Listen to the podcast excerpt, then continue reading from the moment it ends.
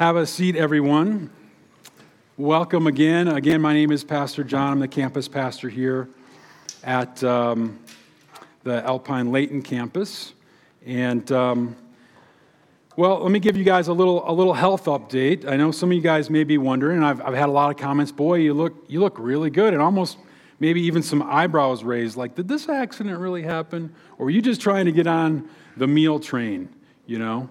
Well, it, it, did actually. It did actually happen. I think it was like uh, Valerie and I were trying to figure out the time frame. I think it was six to eight, seven weeks ago, a few weeks before Good Friday, so or maybe ten days before that. I, I don't know. Either way, um, I played golf yesterday, or, or Saturday, or no, no, that yesterday was Saturday. I played golf Friday, right? So I played golf. God is a healer, and now all my sympathy is over with, right?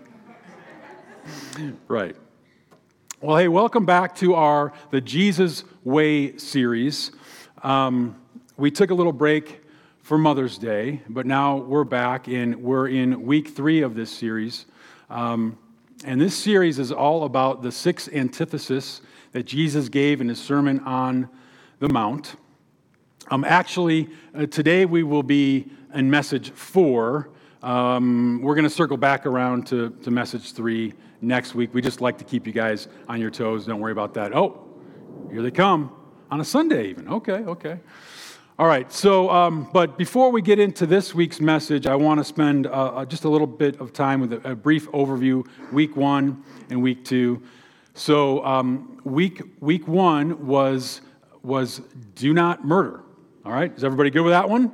Do not murder. But what, what did we learn? We learned that, that if we're even angry unjustly,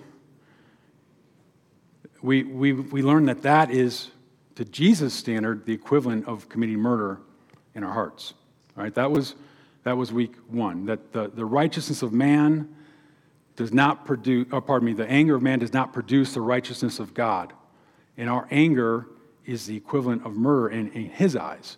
And then week two was do not commit adultery. But what do we learn there? We learn that lust by, by Jesus' standard, lust is the equivalent. So if we've looked at lust upon someone else, it's the equivalent of, of adultery in our heart. And so we're called to be people of self control, to control our temper, and be people that live lives of, of radical purity. Um, this word antithesis, okay, I, I got to be honest, I, I had to ask Siri what it meant just to be sure.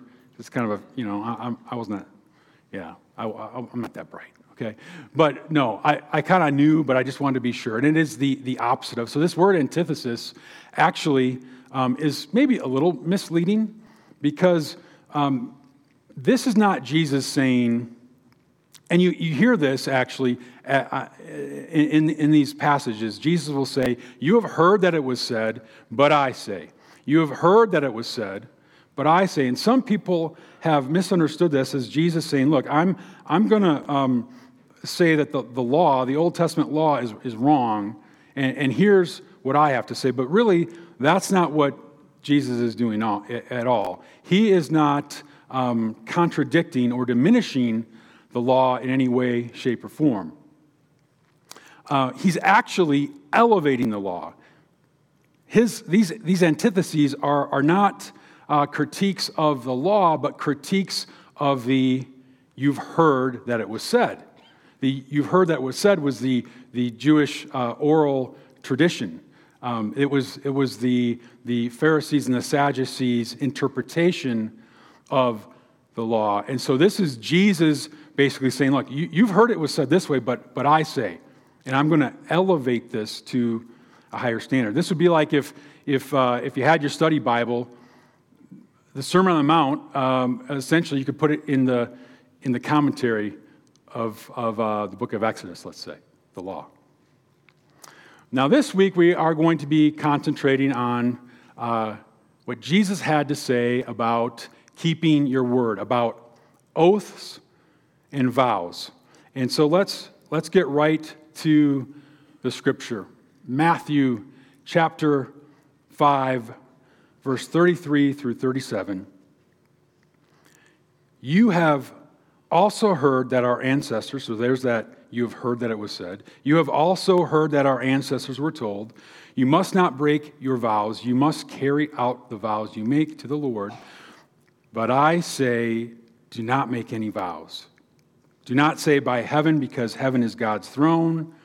Do not say by the earth, because the earth is his footstool. And do not say by Jerusalem, for Jerusalem is the city of the great king. Do not even say by my head, for you can't turn one hair white or black. Just say a simple yes, I will, or no, I won't. Anything beyond this is from the evil one. And you guys have, have probably heard this if you've spent any time in the Bible at all or in, in church at all this idea of let your yes be your yes and let your no be your no. Jesus is saying anything beyond this is from the evil one. Okay, so we're going to drill down on this verse a little bit, but before we do, I want to ask you guys a question. When was the last time someone broke a promise to you? Who, who was it, and how did it, it make you feel?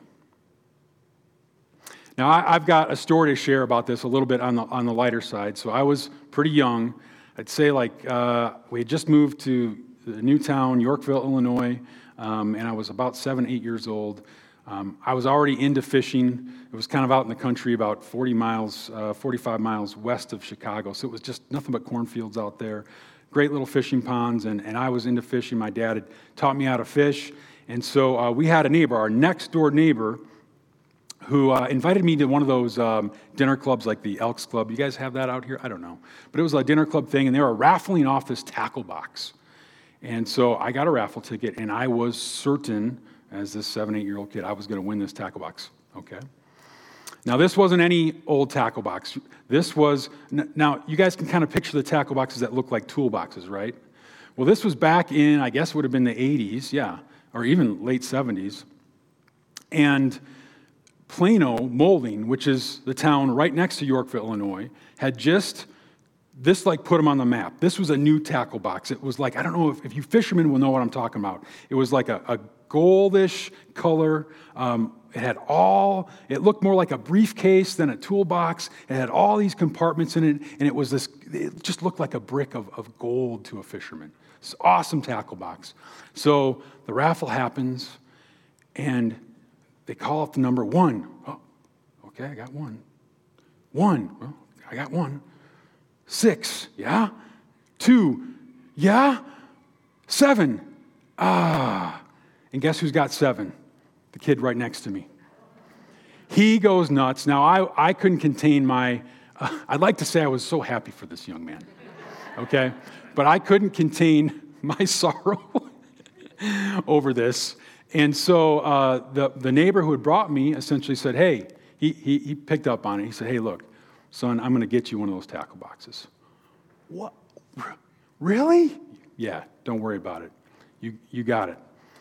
Okay, so day went by, two days, five days, seven days, a week, several weeks, no tackle box.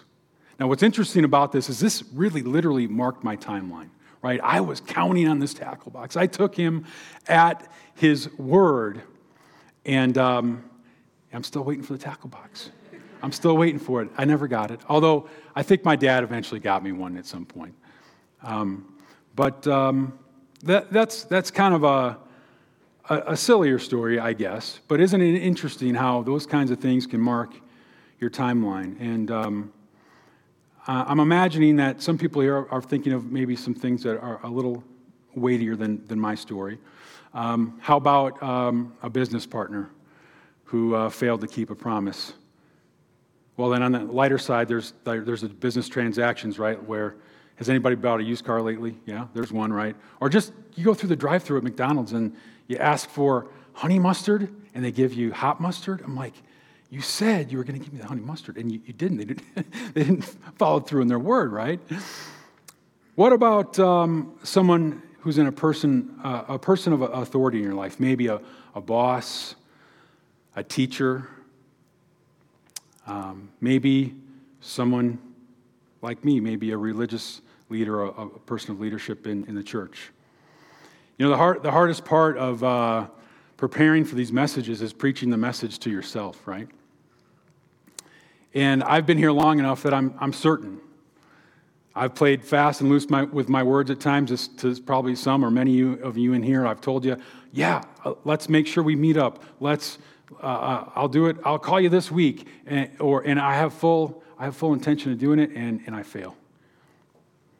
In fact, just this morning, I, I woke up at uh, 4 a.m., right?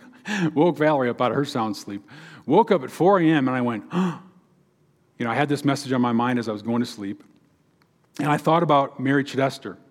She was here several weeks ago. I don't know if you guys remember her, but she uh, was trying to raise money for this trip, this mission trip to Bosnia, okay? And she's leaving on the 22nd, so I think next Sunday.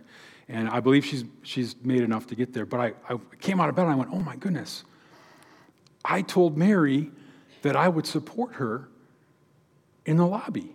And I forgot all about it. So at 4:30 a.m., I went online and found her page, and Valerie's like, "What are you doing?" I'm giving I'm giving Mary the money that, that we promised her. But you know how those those things, some of those wounds are big in people's lives. You know, maybe it was uh, even more personal. Maybe it's been a friend, uh, a, a family member, maybe a spouse, right? And here, here's the, the issue when someone breaks a promise, the consequences can be devastating. Even those small little things, the scars add up over time, right? And so now that I've got you thinking about that, let's, let's go back into this passage and, and see what's going on here. Well, for starters, the Pharisees made games out of vows, creating a loophole that undermined God's original intent. And you may be thinking, okay, Pastor, I, I agree, that doesn't sound good, but why should we care about this? Uh, why are oaths and vows even worthy of this Sermon on the Mount? Um, you know, Jesus uses a strong language here. I'll just back up. He says, "Let your uh, give a simple yes, I will, or no, I won't. Anything beyond this is from the evil one." What's he saying there? Anything beyond this is satanic. That'll make your ears perk up a little bit, won't you? Won't it? So, what's going on here? Well, um, it's easy to connect those first two weeks back to the Mosaic Law, to the Ten Commandments, right? Thou shalt not murder, thou shalt not commit adultery. But what about this oaths and vows thing? Well, uh, you might be surprised if we take a little time and think about it. We can actually connect this to eight, potentially eight out of the Ten Commandments. All right? Well, first, first let's have a little test, see if you know the Ten Commandments, right? let's, let's do it. Ready? Number one, no other gods, right? Number two, no idols. Number three, not use the Lord's name in vain. Number four, uh, remember the Sabbath day and keep it holy. You guys are doing great on that one. Okay? Number five, honor your mother and father. Uh, six, do not murder. Seven, no adultery. Eight, uh, do not steal. Nine, uh, do not bear false witness. And number 10, do not covet thy neighbor's property.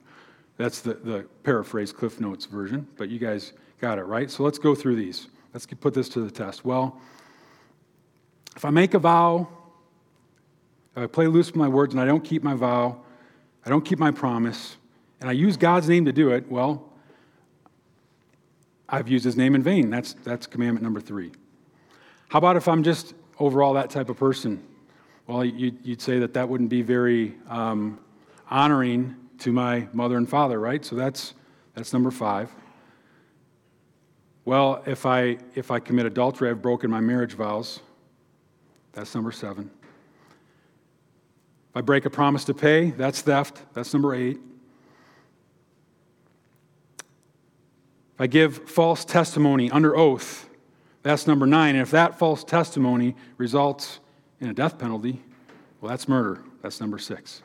That's six right there. I've got a couple more, but we'll, we'll hold off on those for a second. Now, now that we've established this is kind of a, a big deal, let's drill down a little bit on this, this passage we're looking at and look, look just at verse 34 and 36.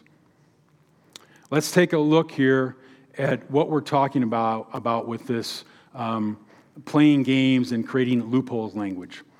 All right. Do not say by heaven, because heaven is God's throne, and do not say by the earth, because the earth is his footstool, and do not say by Jerusalem, for Jerusalem is the city of the great king. Do not even say by my head, for you can't turn one hair white or black. What's going on here? What's all this by heaven, by earth, by Jerusalem, by, by my head kind of talk? Well, first of all, let's just stop for a second and explain the significance of oaths and vows. So, God actually established oaths and vows because, as a sinful people, He knows that we are predominantly oath breakers. So, God has given us a higher thing to swear by Himself so that when there's something really on line, something really important, we can, we can call to His authority and swear by it.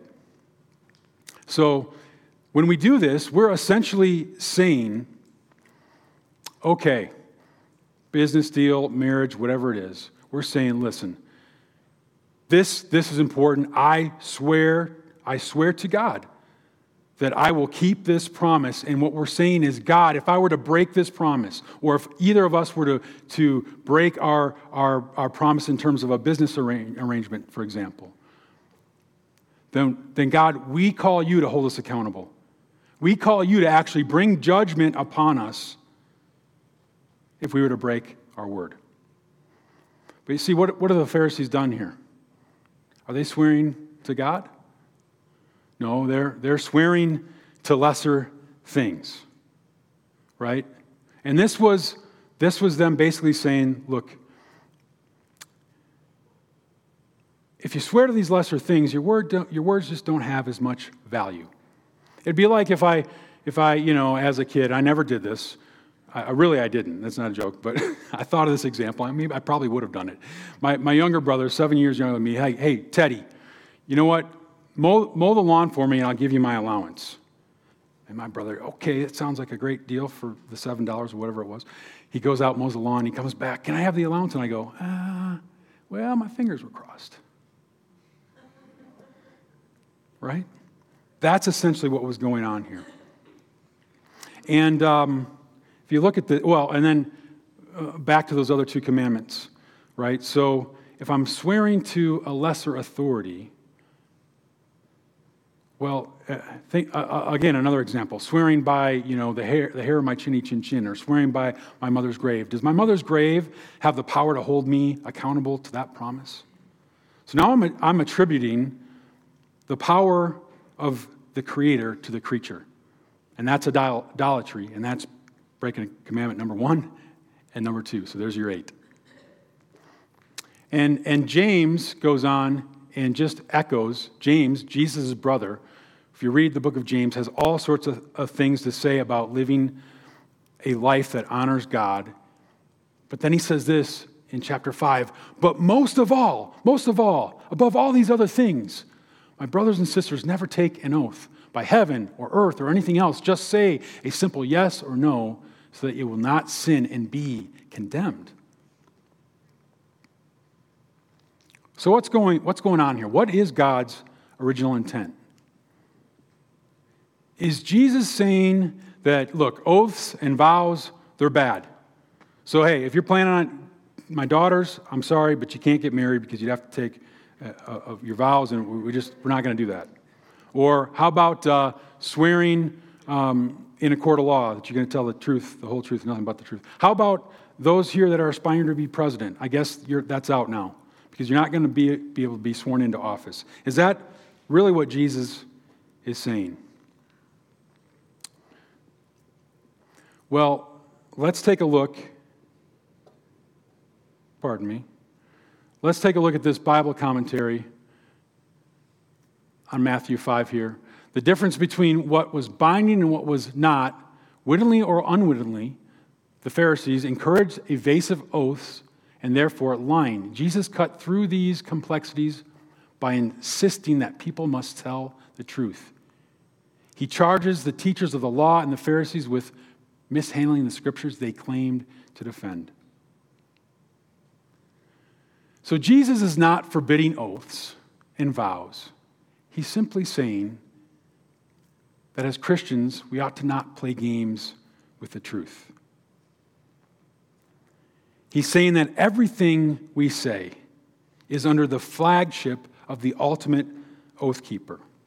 You see, vows and oaths are not unbiblical.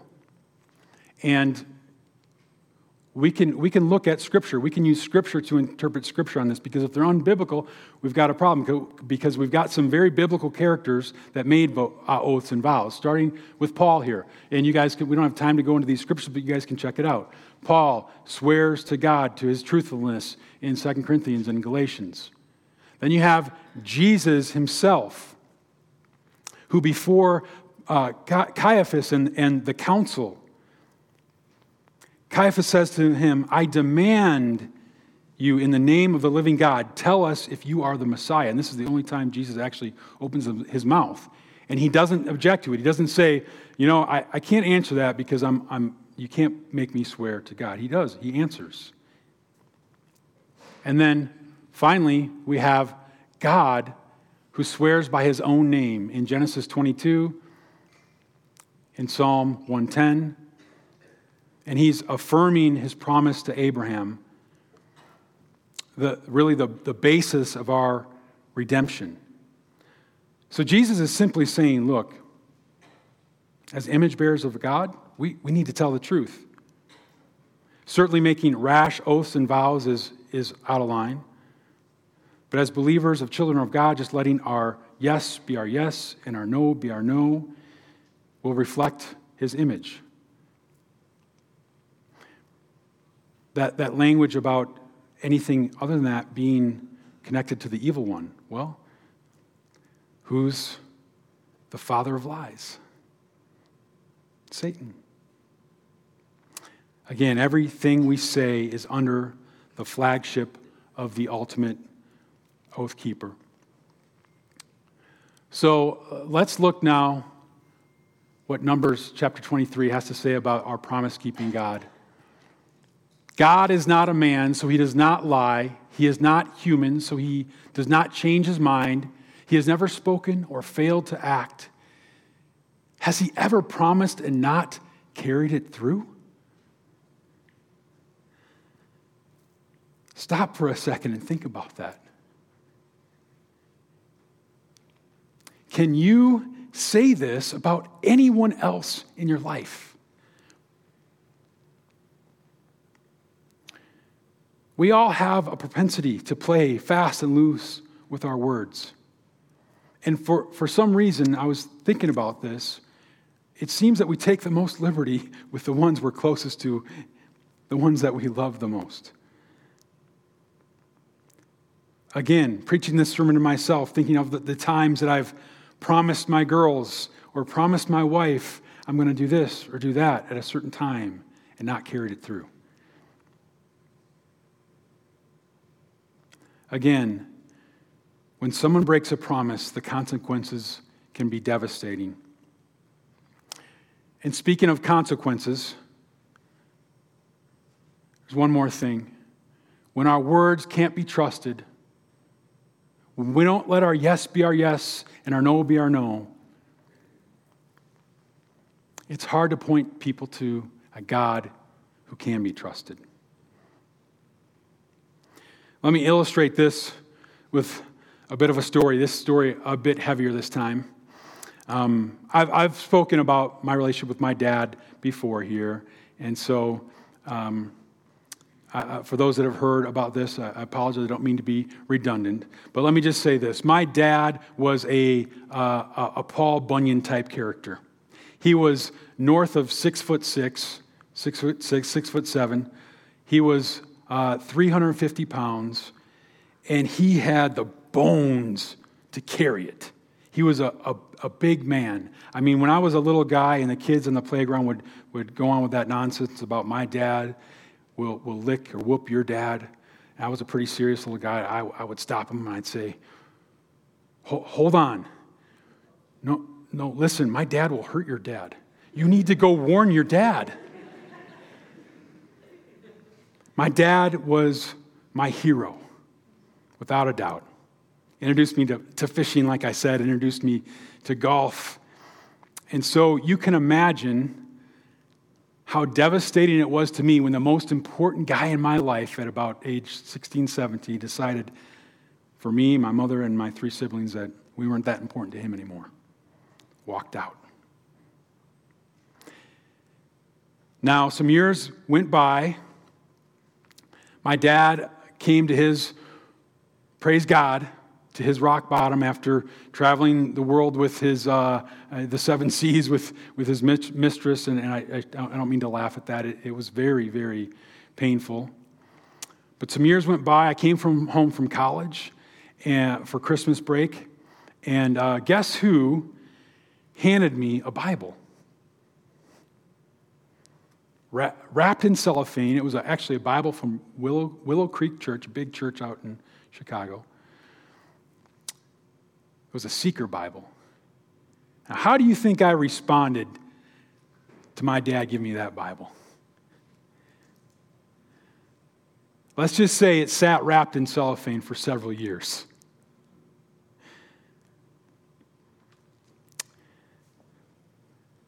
Thankfully, God had his way with me eventually. So, you know, to, to really close, I want, you to, I want you to hear this. I hope you're not getting from this message today that, you know, I, I just need to work harder. I just need to be better at, at controlling my temper. I need to guard my eyes and, and watch my lustful tendencies. I need to make sure I tell the truth all the time. And certainly, don't, don't hear me wrong, certainly the Christian life a life that, that is indwelled by the Holy Spirit, the same power that rose Christ from the dead, should be on a trajectory to live a life that honors God, certainly. But Jesus is not saying to the Pharisees here, or I, I, should say this, he's not saying to us, hey, don't, don't be like the Pharisees. But rather, he's saying, You see the Pharisees? By the way, we give the Pharisees a bad rap a lot of times, but these guys were working hard to try to live up to what they thought were God's standards. So, what Jesus is saying is, it's not about, hey, don't be like the Pharisees so much as it is about, look at the Pharisees. They're not going to make it. This is, uh, if any of you guys have watched Ray Comfort online, um, he, he's an evangelist, a street evangelist, so this is kind of a Ray Comfort line. But what we should get from here to, in this message partly is that, that we are adulterous, we are murderous, and we are oath breaking liars at heart. We don't need God's grace to try to lower the bar. We don't need loopholes. We need a Savior.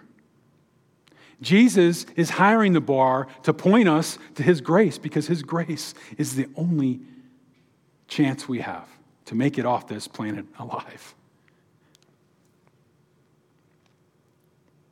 Let's look together at uh, Hebrews chapter 6 and learn more about our promise keeping God. God also bound himself with an oath so that those who received the promise could be perfectly sure that he would never change his mind. So God has given both his promise and his oath. These two things are unchangeable because it is impossible for God to lie.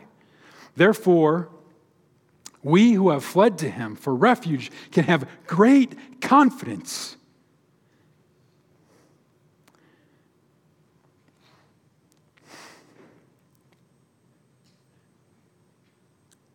we can have great confidence as we hold to the hope that lies before us.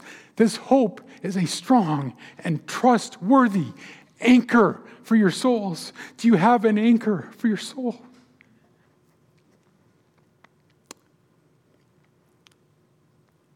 Are you relying on your good works to merit God's favor? Or is your faith in Jesus Christ alone? Bow our heads and pray together.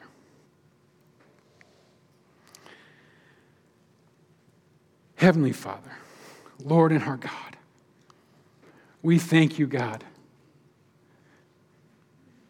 that you are not a man that you should lie, Lord, that you are nothing like us. You are completely other, completely outside of us, Lord. You transcend all your creation, God. God, you are amazing. You are good, God. And we thank you, God, that although we deserve punishment, Lord, you have come Jesus, you have come to live a perfect life on our behalf. Jesus, you went to the cross to pay the sin penalty we deserve to pay. And Jesus, you walked out of your grave three days later to give us life, Lord God. So I pray for everyone here today, anyone here today, Lord, that has not received that, God, that they would run to you, Lord God. run to you, their refuge, Lord God, their rescuer, their Savior. And we pray this in Jesus' mighty name. Amen.